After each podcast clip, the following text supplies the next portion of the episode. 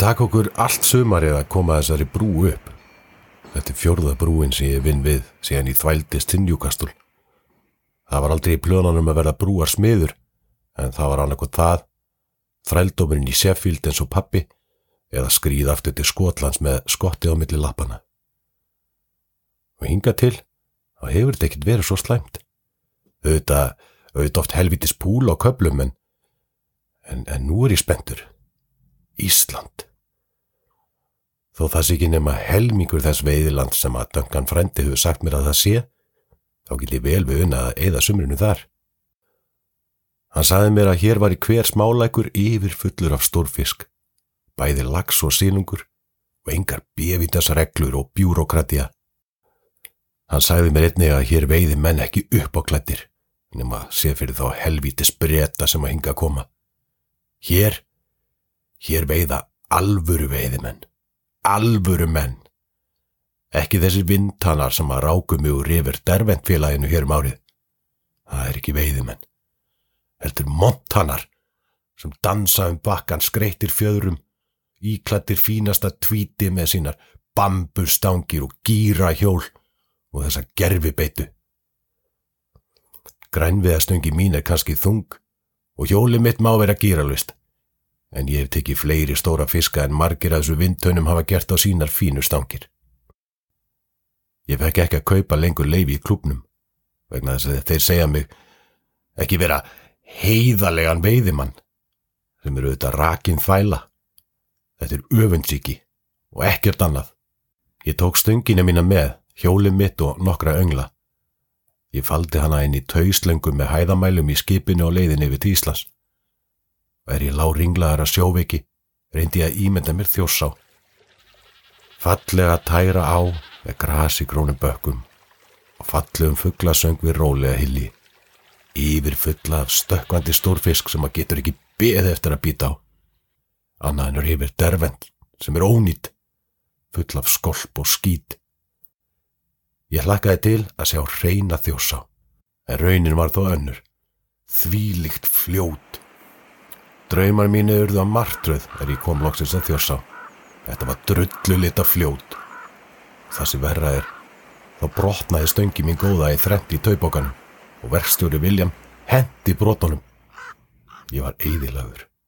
Eftir að vinni baki brotnu við að steipa stöplana allan júni, án þess að sjá neitt annað en þetta anskotas fisklösa drullu sull sem að þjórsá er, þá hitti ég mann sem sagðist geta útöðað með stöng frá snikkareinum í Reykjavík.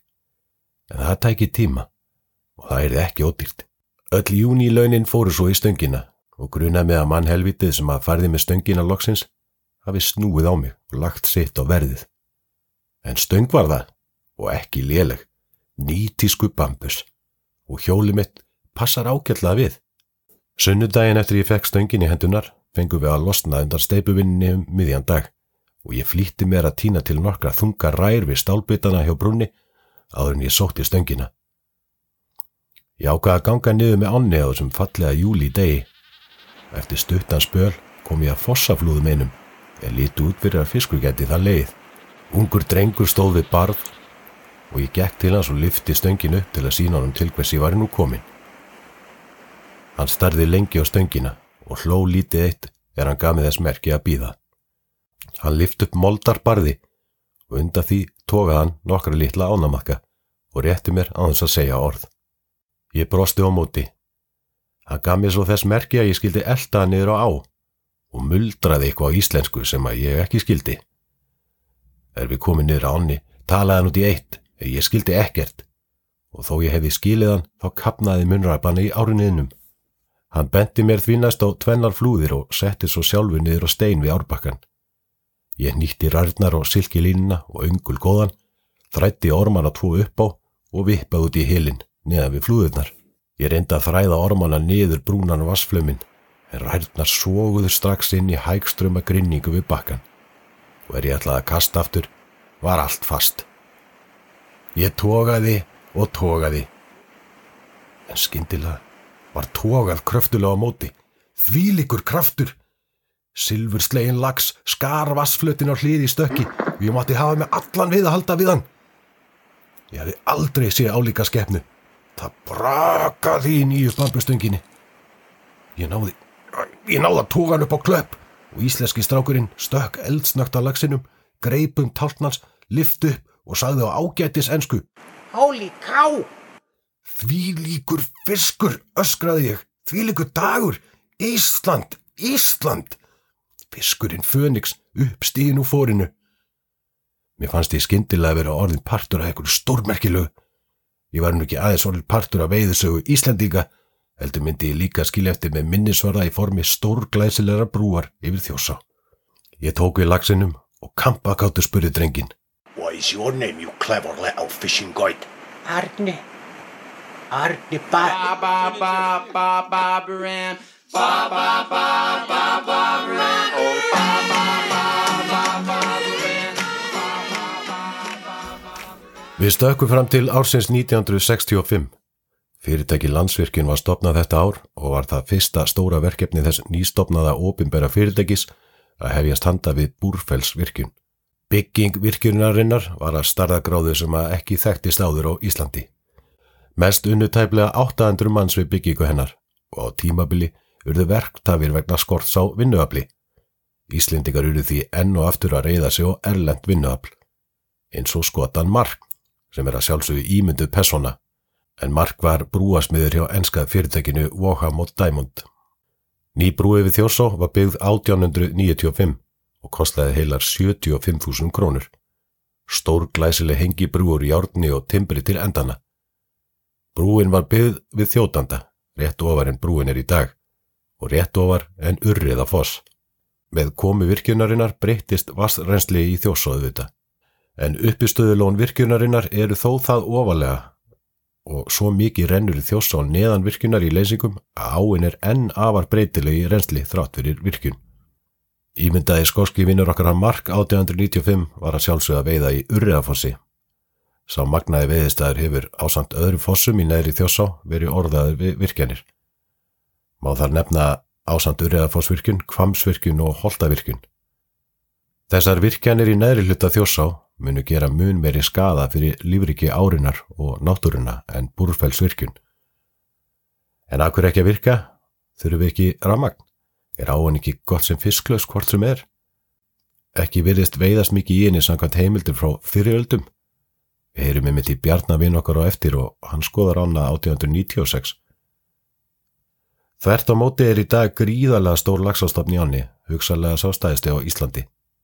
Mikið af sjógengnu sílum gengur einni upp í þjósá og deilast þessi fiskar á hinnar ímsu ár og skurði. Nokkrar af þeim lagsveiði ám sem að veiðimenn kannski þekkja eru Kálvá, Þverá, Sandá og Fossá.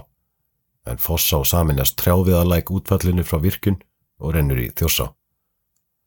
Auðvitað misöflugar þessar ár sem veiði ár en flestar á fljúandi siglingu upp á við. Það síðan eru líka nokkrir leynistæðir eða heimalækir sem að geima eitthvað magna fisk sem ég ætla nú ekkert að vera uppljóstra um. En við skulum heyra hvað Bjarni hafðum svæðið að segja 1896. Það hefur nefnilega afskaplega mikið breyst á þessu tíma og síðan berum við saman við stöðuna í dag. Í þjórsá en nú hvergi veiðandi er teljandi sé nema á urriðafossi.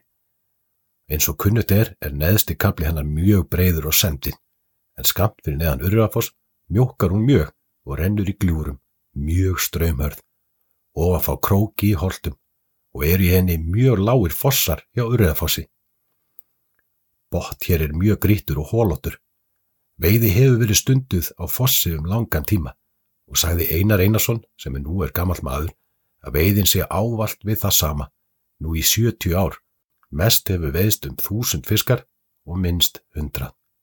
Í sumar höfðu veiðst þar 90 laxar um 15. júli og að veiðin var þá svo lítil vildu menn kenna því að þjóss á hvað hafa breytt farið við sín mjóslum.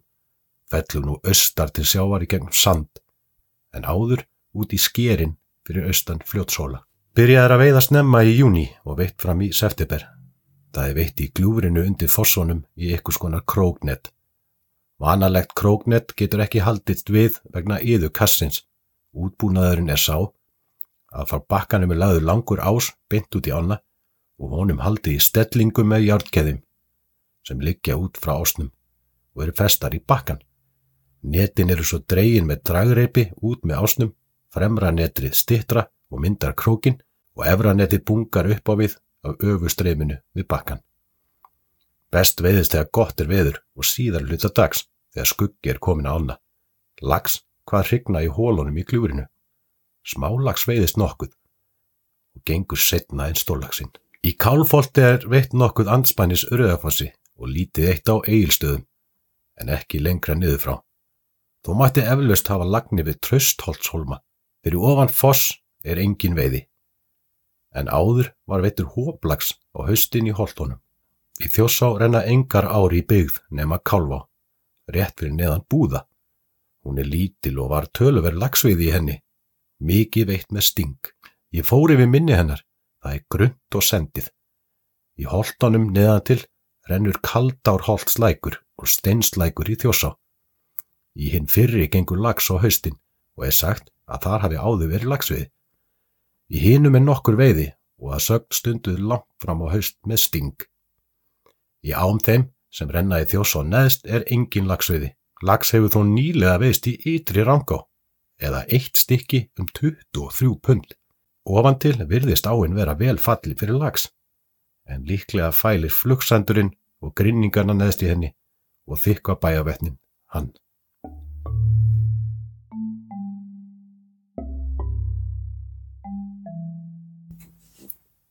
Ef áinn hjælt ekki svo öflugan laxastofn er Bjarni var við bakka hennar, hvernig fór hún þá frá því yfir í að fórstrætt staðista laxastofn á Íslandi núti dags? Örglega er þetta samspil margra þátta. Bjarni talar um að menn á þeim tíma kenni ósnumum, sem á þessu tíma rennur í gegnum sand í sjó í stað þess að renna við sker inn í við fljótsóla þar sem hann gerði áður. Það getur vel hafa haft einhver áhrif en ég held að menn séu nú almennt sammála um að þessum gríðastóra laxastofn sé meðal annars að þakka velhetnu um sleppingum í efri hluta þjósár. Þeim er ármenn stóðu fyrsti fyrir í tilraunum sínum til að rekta upp Kálvá 1973. Þessar tilraunir þeirra báru góðan árangur en það fór því miður þannig að ávöxt erfiðisins fengu þeir ekki uppskera nema litlum hluta. Lagsgengt jógst mikið á þessum árum sem sleppingarna áttu sér stað en aðeins brota á lagsinum komst allarleið aftur upp í efri hluta árinar því hann endaði að miklu leiti í netum netabænda sem áttuð margi hverji sín bestu ár í veðinni. Ármenn hættu sínu sleppingum endanum og aðri tóku við fiskrækt á sveiðinu með sleppingum og ræktunni tók síðan aftur stórt stök þegar gerður var laxastígi eða laxafarvegur við fossin búða sem fiskræktasjóður gerði árið 1991 í samstarfi við landsvirkjun til að bæta upp þann skada sem að varði í lífriki árinar með búrfellsvirkjun og framkvæmdum á efra svæði. Þó það séu heimildur um að lags hafi á einhverju tífampunkti komist þar upp fyrir var nú víst að með nýjum fiskfarveg átti að greiða leið upp á eftirsvæði þjósar og ég fæ ekki betur síðan að honu líði bara vel þar. 1992 gengi upp í gennu teljaran í búða 16 lagsar. Árið 2014 voru þeir orðinir 2474. Til að mynda veitust 9000 lagsar í þjósá árið 2010, auðvitað lang flestir í nedd og því ljósta lagsastofnin hafi tekið gríðarlega við sér og uppbyldir skilir fyrir ofan búða virtust vera mjög góð. Það eru örlittlar vísbendingar um að lags hafi verið efstu hlýðarám þjórsá fyrra tímum og í landnámu og getur það vel verið en svæði hefur tekið gríðarlega miklu breytingum og erfitt að færa fyrir því önnu rauk en að reyna að lesa á milli línana í gömlum heimildum. En aðeins er það nafngift einn Af þeim er nam Þjórsórdal og var kallaður Þorbjörn Laxakarl sem fær mann til að halda þessu fram. En það er ykkur að kenningar um að það hefði hugsalega verið svolítið að lags efst í annum, í efstu annum og, og þeir, þeir sá lags hafi bara verið kláraður en það er ekkert að sanna það. Nokkur vikum eftir að Bjarni skoðið annar reyði við þessi gríðarlega öflöga jarskjöltar hérna 1896 og er við fórum aðeins og er við fórum yfir síðasta þetti og telja sömur að hún hafi mögulega breytt umkörunu mikið við árnes og búða sjálfum. Og í búða sjálfum.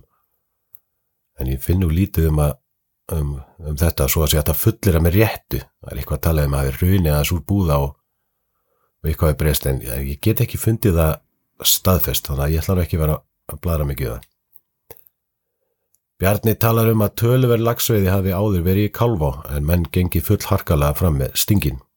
Og það er að tala um að lagsveiði var hinnlega bara stungin upp.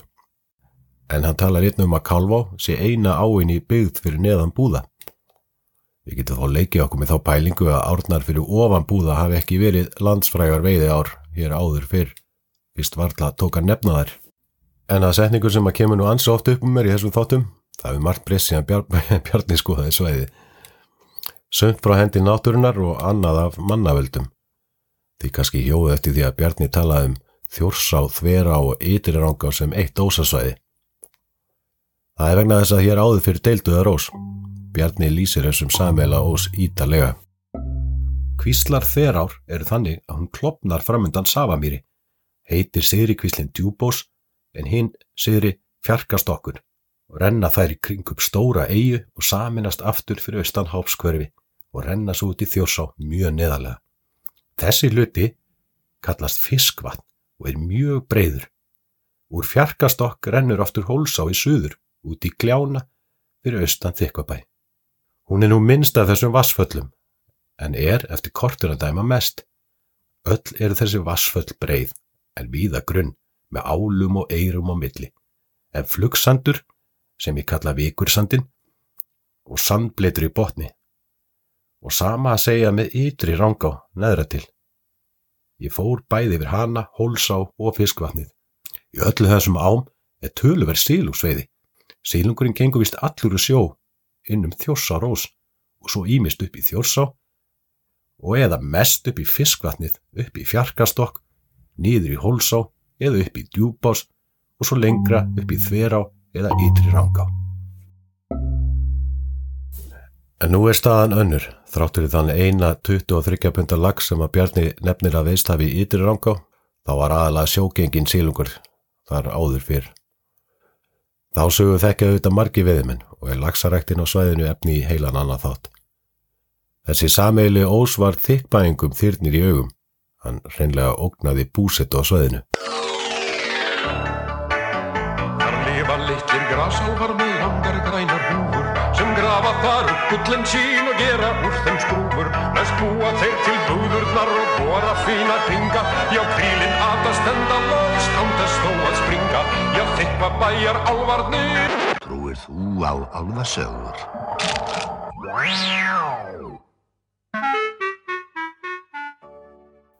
Sumarinn 1922 gáttu þykkbæingar ekki lengur slegið vegna vaskangs. Segir maður þykkbæingar eða þykkabæingar? Þykkbæingar. Æ, þykkbæingar, er nokkuð. Og leita allt út fyrir að fólk þyrfti hreinlega að flytja staðan.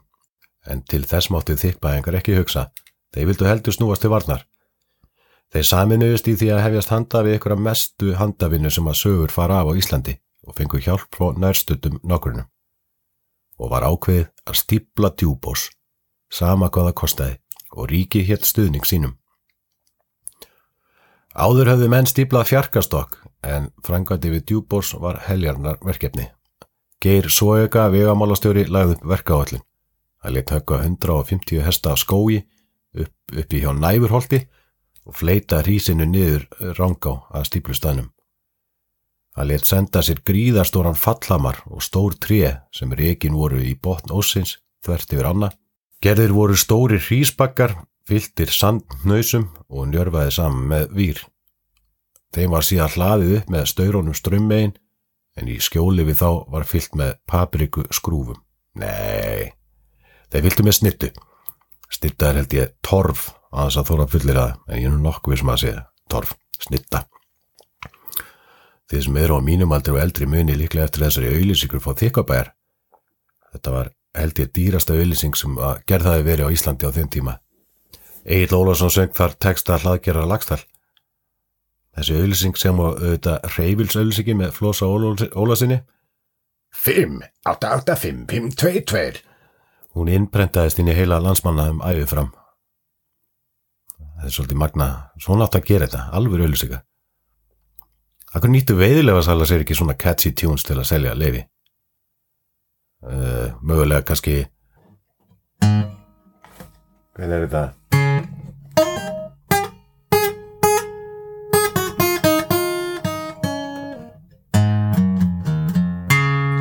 Hér. Kondan húka laxi blöndu, það er svaka gaman. Í hverju kannski, kannski einn, kannski tvo þrjá saman. Og þó að blanda sínu halgert súkulaði fljót Þrumaðu með þrýkrækjum þó að aðferði siljót Nei, kannski ekki, kannski ekki.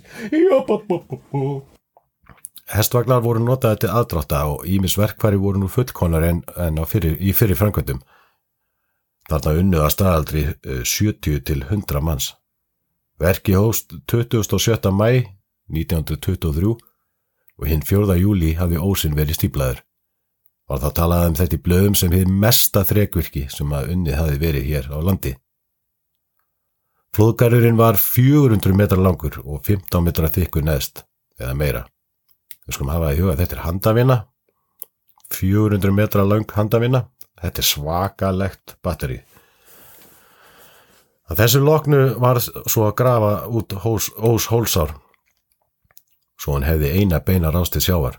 Með þessu mikla átaki var þykkaðbænum bjargað.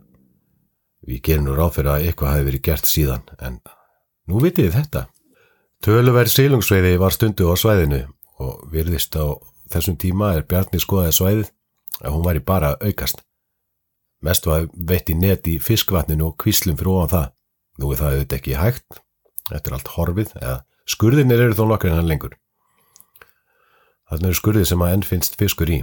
Og án þess að ljóstur upp neinu leindamálum þá hef ég sjálfur kastað í nokkra þeirra sem rennaði þjósa og orðið varum við fisk en ég get ekki mælt með þessi veðisvæðum, þetta eru óttalegir skurðir eiginlega bara drullu skurðir svona ála álalegi skurðir en ég hef líka tekið þátt í að draga á einn álinn í þjósanni niður ós. Það var fyrir mörgum árum. Og gekk verkefni svo ítla að ekkert fegst og ég endaði rennblötur ég kann ekkert að draga á og, óð bara með netin eða mitt hlutur var að vaða með netin yfir álinn þar sem hann var grinstur. Og þá gæti ég kemið á grinningar aftur og átti síðan að draga þann hluta netsins niður strömin. Og er ég að nýkomin yfir sá ég heljar hann að silfustykki dundrast í netið. Það er verið stór sjóbyrtingur. Já, já, mér síndist það allan á, þannig að ég kallaði til þeirra á bakkanum. Það er komið stór fiskur í nettið, maður. Og mótið fekk ég bara, Já, slaka á, vinnur. Allt er bara áfram nýður álinn. en ég var svo vissum að þessi fiskur myndi ekki flækja sig og að ég tók það upp á mitt einstæmi að loka netinu og ætla að vaða þvert yfir, myndi svona kurvu á neti svo fiskurinn flotti færi nú ekki úr. En það er ég bara vanur að veiða einn í einu og, og líklega með eitthvað svona innbyggt hatur á netaveiði á sjókökufisk, þar að segja, Ég kem í land. kallaði ég. Nei, vinnur, þetta er allt og djúft, Óli minn. Þetta er allt og djúft. Ég fór auðvitað á kaf, netið kuðlaðist upp á eftir mér, fiskur var löngu farin því ég loksist komir í land. Ég var ekki bóðið aftur, en í þjósaður líka staðbundir urriðastofnar og, og, og að bleikja og, og áll og, og svo þetta nýbúinn flundra. Hún er merkileg og það er ótrúlegt að hún er ekki búin að, ef við held ég að fundum hana fyrst, hvað, 1999 eða 2001 eða eitthvað sluðis. Ég fjallaði um það einhverju, hvað, hvað? Ég gerði einhverju myndum hraunsverjugt í hann, þá fjallaði ég um það. Það er merkilegt. Bjarni talar um að mest sé að veiðast í netin við Uriðafoss þúsund lagsar á ári og þetta er auðvitað 1896 en þess á milli allt niður í 100 lagsa.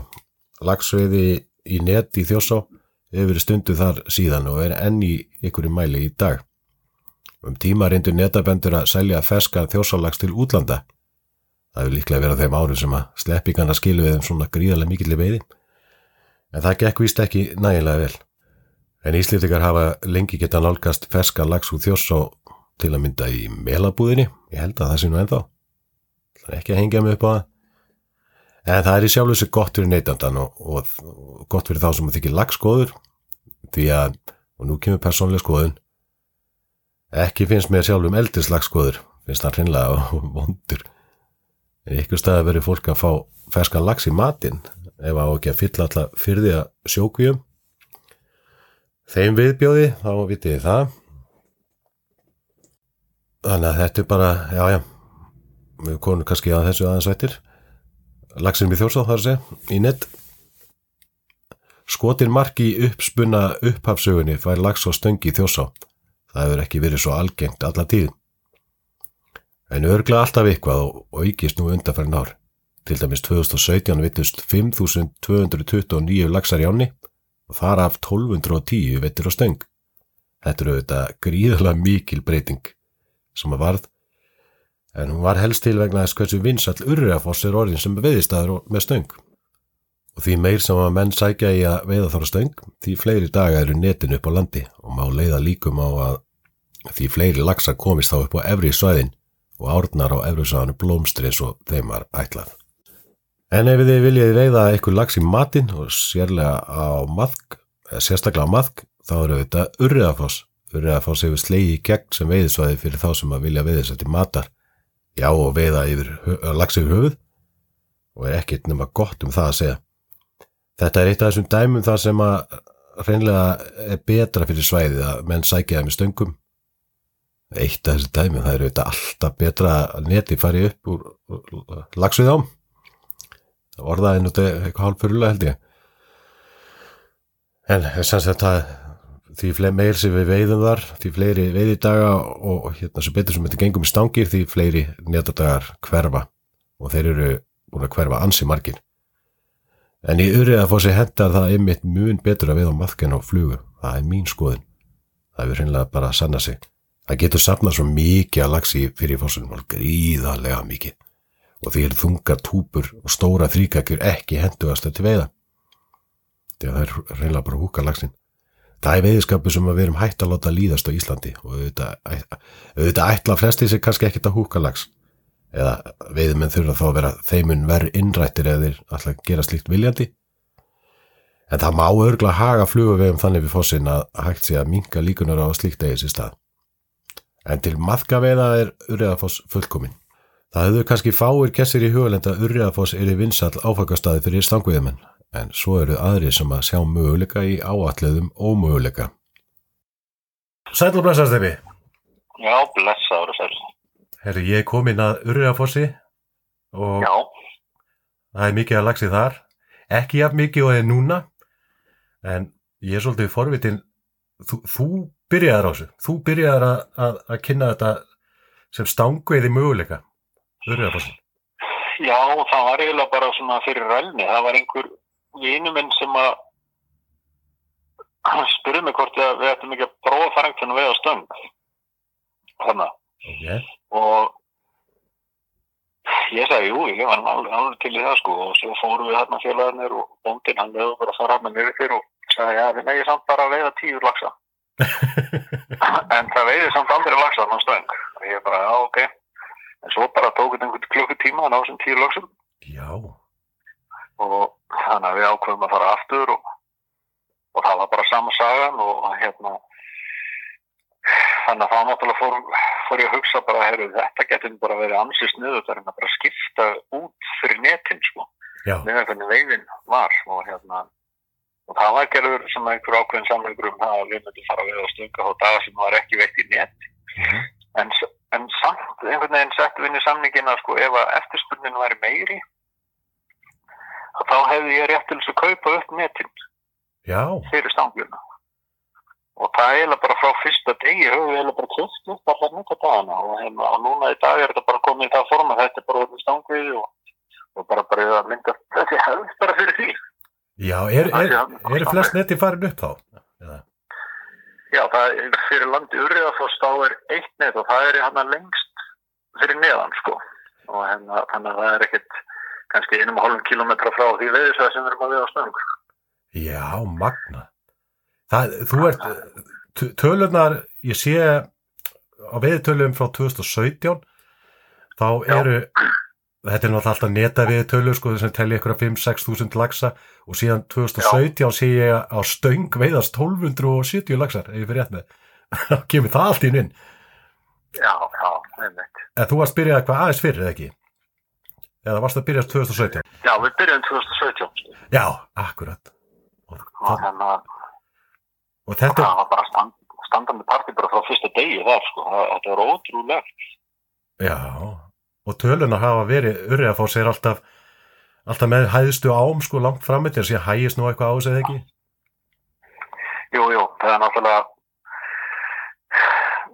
sko það er líka þannig eins og júni og júli að þá er ennþá svona vatna brána á jöklunum og þá er hún svona aðeins hreitni svo um leið og svona aðal sumar hýtarnir koma þá er kannski snjórin farin sko og þá er þetta vinna á jöklunum og þá verður hún miklu verri á henn sko. Já, ég skil.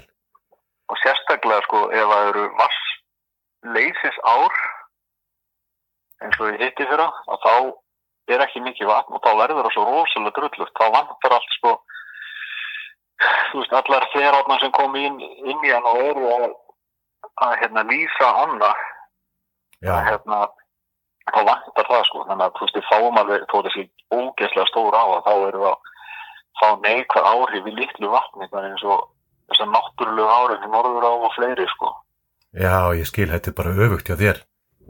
Já, en svo líka að þetta er svona vanveitt að veiða þessu veiðisæði. Þú ferð bara ekkert og kastar í nokkra klukkutíma og svo bara að það veiðist aldrei mitt hérna. Þú bara veiður þetta alveg sko virkilega vel og, og lengi. Þannig að við erum búin að vera að sapna alltaf meir og meir í tekningu. Það er alltaf komið nýju veiðistæðir inn líka núna sem við vissum ekkit um. Nei, eðlilega. Þannig að þú veist til dæmis eins og þó að hann byrjaði 2017 og þá var einn upplöðast veiðstæðin fyrir Urðafoss núna þetta árið er kallaður Sandfolt. Við uppgötuðum hann bara sent í, fyrra sko, eða sko hitti fyrra. Er þá einhver djúb hóla sem ég sjáu ekki á ofan? Eða, Já og sérstaklega lítið vatn þá leggst hann talar um það, hann Bjarni, hann 1896, að það séu djúpar hólur sem að lagsin bunga sér í. Já, Það er svolítið magna. já, og svo líka bara eins og þessu svæði svona frá Bjórsátúni og hann niður fyrir urriða hólsvæði að þá er náttúrulega áinn búin að þrengjast rosalega mikið, hún rennur alveg rosalega fatt og mikill ströymur Já, og laxinn er oft bara, þú veist, að leita að skjólum af því að þetta er bara svo öflugt vatn að renna þarna niður. já, eðlilega. Þannig að hann getur leiðið bara inn í dauðu vatni og alls konar svona sem að er ekkit svona vennulegt endilega hjá laxi, sko. Nefnir svona miklum strömi. En svo er, svo er líka sjóbyrtingur, eitthvað sem að kýtla mig meira.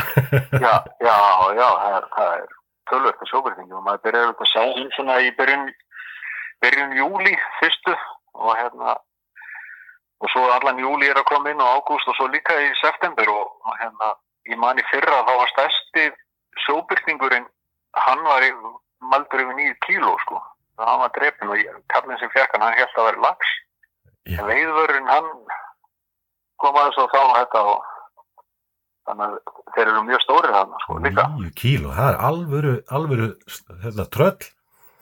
já, En það er ekkert er svo ef ef menn eru duglegir þá geta þið týndu byrting eða leita á. Það er alveg niður. Já, já, já, maður finnur það líka bara eins og þegar maður er að vega seint í ágúst á svona erfiðum degi að þó maður sé ekki setja laxa þá er sjóbyrtingurinn hann einhvern veginn gefur alltaf upp ætið sko. Já, ok. Hvernig er, hérna, eiga menn einhvern möguleika að ná sér í daga hana næsta sumar? Já, já, það er alveg, sko fyrirsötunin er alveg uppseldur, það er svona fastur kjarni sem að á það en þú sem upp um miðum júli þá er alveg dagar á ágúst og september og, og þú veist, þetta er ekki dýrveiðileg og svona, þannig að ég mæli með að menn prófi. Já, já, já, þetta er bara spennandi. Já, já. Heyrðu Steppi, þetta var bara, takk fyrir nenn að spjallaði mig. Ég var vonandi ekki að tröflaði á mikið. Nei, nei, nei. Og hérna, ég hlakka bara til næsta sumars. Herru, sömu leiðis, maður er alveg fyrir að reyði skinninu bara. já, segjum tveir. Ég, ég fæ örglega að bögga þig til hana næstu vikum eða mánuðum með eitthvað annars svæði. Alveg sjálfsagt. Við verðum bara í sambandi, kallið minn. Já, takk fyrir hengja, allt er góður. Já, bæ. Í fiskaransóknum sem gerða voru árið 2017 var gert stopnmat upp á 13.000 hrygningalagsa, 890 kynþróska sjóbyrtinga líka. Í sömu skýslu sem unni var fyrir landsvirkjun af Benóni Jónssoni og Magnúsi Jóhansinni kom einni fram að alls gengum 2277 fiskar, þar af 95% lagsar upp fyrir teljaran við búða. Svo svipu tölfræði og við sáum, við heyrðum aðan. Í Kálfa voru taldir á göngu 715 fiskar, þar af 449 laxar, 263 örriðar það er mikið öðru þannig að þetta er sjóbyrti kvantilega Káló og tvær friðelskandi bleikjur fyrir ofan búða eru þverá, sandá og fossá til dæmis. Það er því mikill lags á svæðinu og hef ég eftir legutökum annað á eurasæðinu að það beri mikið á lagsasegðum sem er þetta frábært. Í Kálvá fáið þið nú fæsta veiða. Eftir því sem ég veit er hún í engalegu og hefur verið lengi. Í þverá hefur verið hægt að kaupa leifi í gennum tíðina en ég veit ekki hvernig það er í dag. Það er frekar lítið af fisk sem gengur í hana og hann gengur seint en það viðið svo að þið afarstutt Ef menn vilja hins vegar veiða lags á flugu í minna og tærar vatni þá eru þetta að kaupa veiðileg í Sandá og Fossá. Síðan eru þetta afskaplega skemmtilegt og vannmeti svæði í Fossá fyrir ofan hjálparfoss. Svæði sem ég var algjörlega heitlar af því ég veitir það fyrst. Ég hafði eins og margir aðeins ég myndir að mönnu veiða undir Háafossi sem eru þetta rosalega veiðistæðurinn en fiskur þar er frekar smár og mikið að túrustum æðilegum sömrum er nú er alltaf Batman veiran á fullu og lítið að túrustum á sömrin en oft, oftar en ekki. Þegar ég að veiðan þá kyrði ég að gömlu sundlegin í Reykjóldi minnir að ég held að þetta heiti Reykjóld og minnir að þjósálögin nei, ég meina hún heiti Þjósádalslaug þannig slóði niður áni og ég var þar í einn, ég var þar einn í tvo daga á þess að reykast, reykast aðra manneski því lík fegur þannig þetta er svolítið eins og að vera bara upp í landmannlegum á tunglinu eða eitthvað á köplum og er ég komst á lægið að kasta fyrir urriðanana þá var það svo nýjar vittir opniðust fiskaði millið þrjú og fjögur pund og ég sá stærri líka. En það þarf að fara varlega að þeim. En ég náði nú samt að finna það fyrst bara með strömmflugu því ég þekkti án ekki neitt og var bara leita og leita hann ég lappa og kastaði og strippa og strippaði. Og það var síðan svona það var eitthvað eftir kvöldmatt fyrir daginn að fyrstu fiskani byrja að spæna eftir strömmflugunni og þeir reyndu hvað eftir annað en neklana en, en þeir náðin ekki. En það var þetta held ég rektor og svolítið langt skotti á hann ég skipti þá yfir í púpu anströmmis og náði nokkur vænum í beitt en ég laði nú ekki á mig að leita bleikinni sem að ég hef hýrt af hlýðar hann í Rauðá sem er rosalega fallet svæði en í fósáni þetta eru svona fáir en, en stóri fiskar. Eða eru þeir fáir? Eða eru þeir fáir, ég veit það ekki sko. þessi stóri fiskar eru oft ansituglegar að fela sig.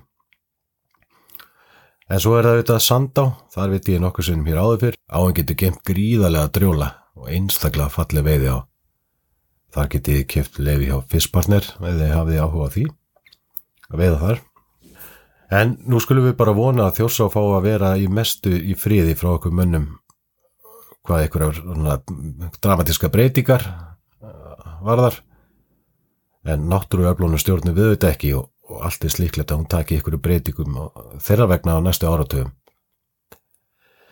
En ég vona svo sannlega ekkit verða fyrirhugum virkjanafrangatum í næri þjósa Það mun ekki aðeins eðlika gríðarlega mikið landsvæði og, og fallega náttúru, heldur einni gríðarlegt högg, að vera gríðarlegt högg fyrir þann það uppbeldi svæði þjórsár sem er hann ofar. Það mun allt leggjast undir lón eða mestu. Og þess að það verður að holda á kvamsvirkjun, þær muni leggja bestu uppbeldi svæði þjórsár undir lón. Og við, við þurfum ekki að hafa frjótt ímyndur af til að sjá fyrir okkur hvað aflegginga það mun hafa.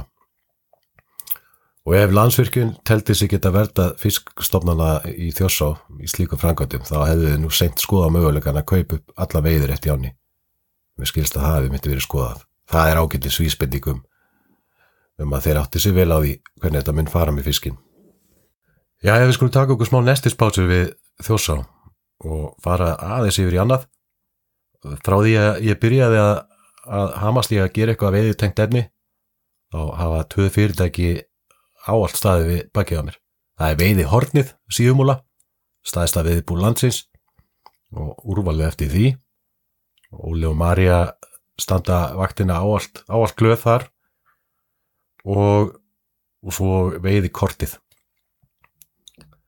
Ég ætla að hafa svona einslag vikulega veiði kort svatn vikunar og svona létt fjallum það bara á tvei mínutum Ég hef nú veitt í þeim ansi mörgum á veðikortinu og nota veðikorti mjög mikið. Og nú er að koma jól og veðikorti var að koma út. Þannig að þetta er nú ansi, ansi fín jólagjöf. gefa, gefa veiðilefi á svona mörg svæði það var nú eitthvað nýtt að detti núna og þetta er bara spennandi uh, ég ætla að taka þetta bara svona random Söðlögstalsvatn við Patricksfjörð ok, ég þekki það svolítið ég þekki hann ekkit rosa vel en ég hef komið nokkur sunnum þetta eru auðvitað ekkit skotúr frá Reykjavík að Akureyri að Egilstöðum þetta er náttúrulega fyrir vestan. En ef þið eru þarna næsta sumar að ferðast þá ættu við endilega að kíkja þarna. Þó var ekki nema bara fyrir fegurina í Söðlögstal og það hel ég hann að saga hana líka.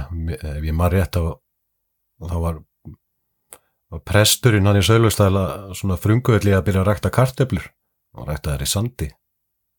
En ég þekki á sögunu ekki betur en að bara þetta. Ég held að það verið eitthvað um 1700 eitthvað.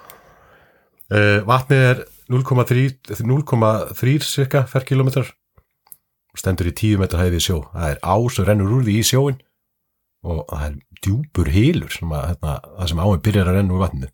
Mjög djúpur og, og sexy. Það hlýtur á einhverju tímanbúndi að liggja fiskur í þessu. Ég hef alltaf reynd en ég hef ekki séð fisk í honum. En ég hef heyrt að, að liggist þetta fiskur í honum vatnið er náttúrulega einstakt að því leitið að það er gulur sandur og þú getur vaðið, það er mjög þægilt að vaða í gula sandinum og getur vaðið að dýfta skilum og, og kastað urriðin, það er urrið og bleikið af vatninu, urriðin svona fá pund upp í þrjú pund, ég hef nú fengið aðeins stærri líka. Uh, ég held að það er staðist sem menn vita veist hann að 16 punda stykki. Ah, það er þokkalegt. Uh, vatnið er svolítið hlýtt. Uh, heitt þar að segja ekki, ekki, ekki, óeðlega heitt en það er svona að hlýna svolítið á sömurinn grund af mörguleiti ég veit ekki alveg hvað ég sildi nú yfir það á kajaknum. Fannst þetta alltaf að vera hálf grund en urriðin er gráður hann er rosa gráður og, og rosa gaman að veiða hann á strímera strypa rætt og fá neglunar hann tekur svakalig stökk og, og, og rókur en svo gefst hann upp. Kannski það vassittin sem að fær fiskinn til að gefast upp á endanum. Og þetta var saman við bleikinu, það er mjög reynslega hún rosalega kramp ekki fyrst, alveg gefst hún upp. Þannig að mín skoðan er að, vatn, vatni hendi ekki til að veið og sleppa en það er það afar, afar sjálfgeft að vatn hendi í það. Það þurfa að vera sérstök skilir til þess. Þannig að ég veit ekki betur en að fiskurinn sé bara þokkalur og bræfið, ég er náttúrulega hörmulegur kokkur og þeir fiskar sem ég hef tekið hann að ég var hann að í fyrrasumar og þá gist ég þið mitt við vatnið. Og mjög kósi, virkilega fallegt. Og má veið allan sólaríkin þannig að það hendaði mig vel. Og ég er svona grillari er svona vippis á eitthvað innóta grill eitthvað gashellu, bara smjör. Og það bræðast fínt fyrir mér. Söðlugstalsvatn, það eru auðvitað fleiri sem að þekk þetta betur ég en ég get heilsuðar mælt með þessu. Þetta er rosalega skemmtilegt veðivand og gjöfugt. Hendur fyrir byrjandur heldur líka sérstaklega byrjandur í flugvegi. Þarf bara eiga kvíta nobler og geta komið á hann um eitthvað aðeins út. Þá vitið þið það. En þá held ég að ég ljúki bara þætti vikunar, ég fæ ekki út úr bjarnar hvert við förum nákvæmlega í næsta þætti, við förum ekki langt og það verður ánefa frólægt. Ég vil þakka Stefáni hjá Æsland Outfitters fyrir spjallið, en þau eru einmitt að opna glæsilega vefsölu hjá sér núna, nýja, nýja, upp, uppgreitaða, upgraded, það er ioveðilegi.is, ég held að það sé líka linkur á veðilegi.com en það er alltaf verið. Þið getið uh, skoðað að það er leifi í Urriðafossi og fleiri saðum og þjósó. Einni er til sölu þar, Fossá, áinni, þess að lags og silungsæðin þar og margt fleira. Ég vil einnig þakka Sindra hlýðar í fyrstpartner fyrir hjálp við að átta mig betur á sæðinu. Hann er náttúrulega einn, af þessum svona nicest guys in the business. Ég held að það getur nú flestir samlað það, hann er alltaf til í að hjálpa. Um, ég loka þættinum á hressari hátti vanlega. Lægi sem spilast undir er eftir tríóðu Monsum Drive. Það er gömur hljómsveit sem ég fór fyrir sem gítarleikari og gaular á þeim tíma sem ég var æmati nokkur svalugur og hugsaði margt annað en bara fiska. En ég var örgulega algjör, algjör lúser. Ég veit það ekki.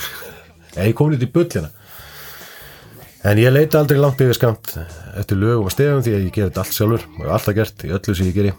Þá bara sem ég eitthvað á staðnum og eða svona í flestu, það var nú eitthvað, eitthvað jazz þótti inn í minnbötu mín En lægi heiti City Container og, og leiðum því að spólast út, ég er búin að tala yfir það mest. Og hafa það sem allra allra best og séum að stöttu viku, eða heyrust eftir viku, vil ég bjössu.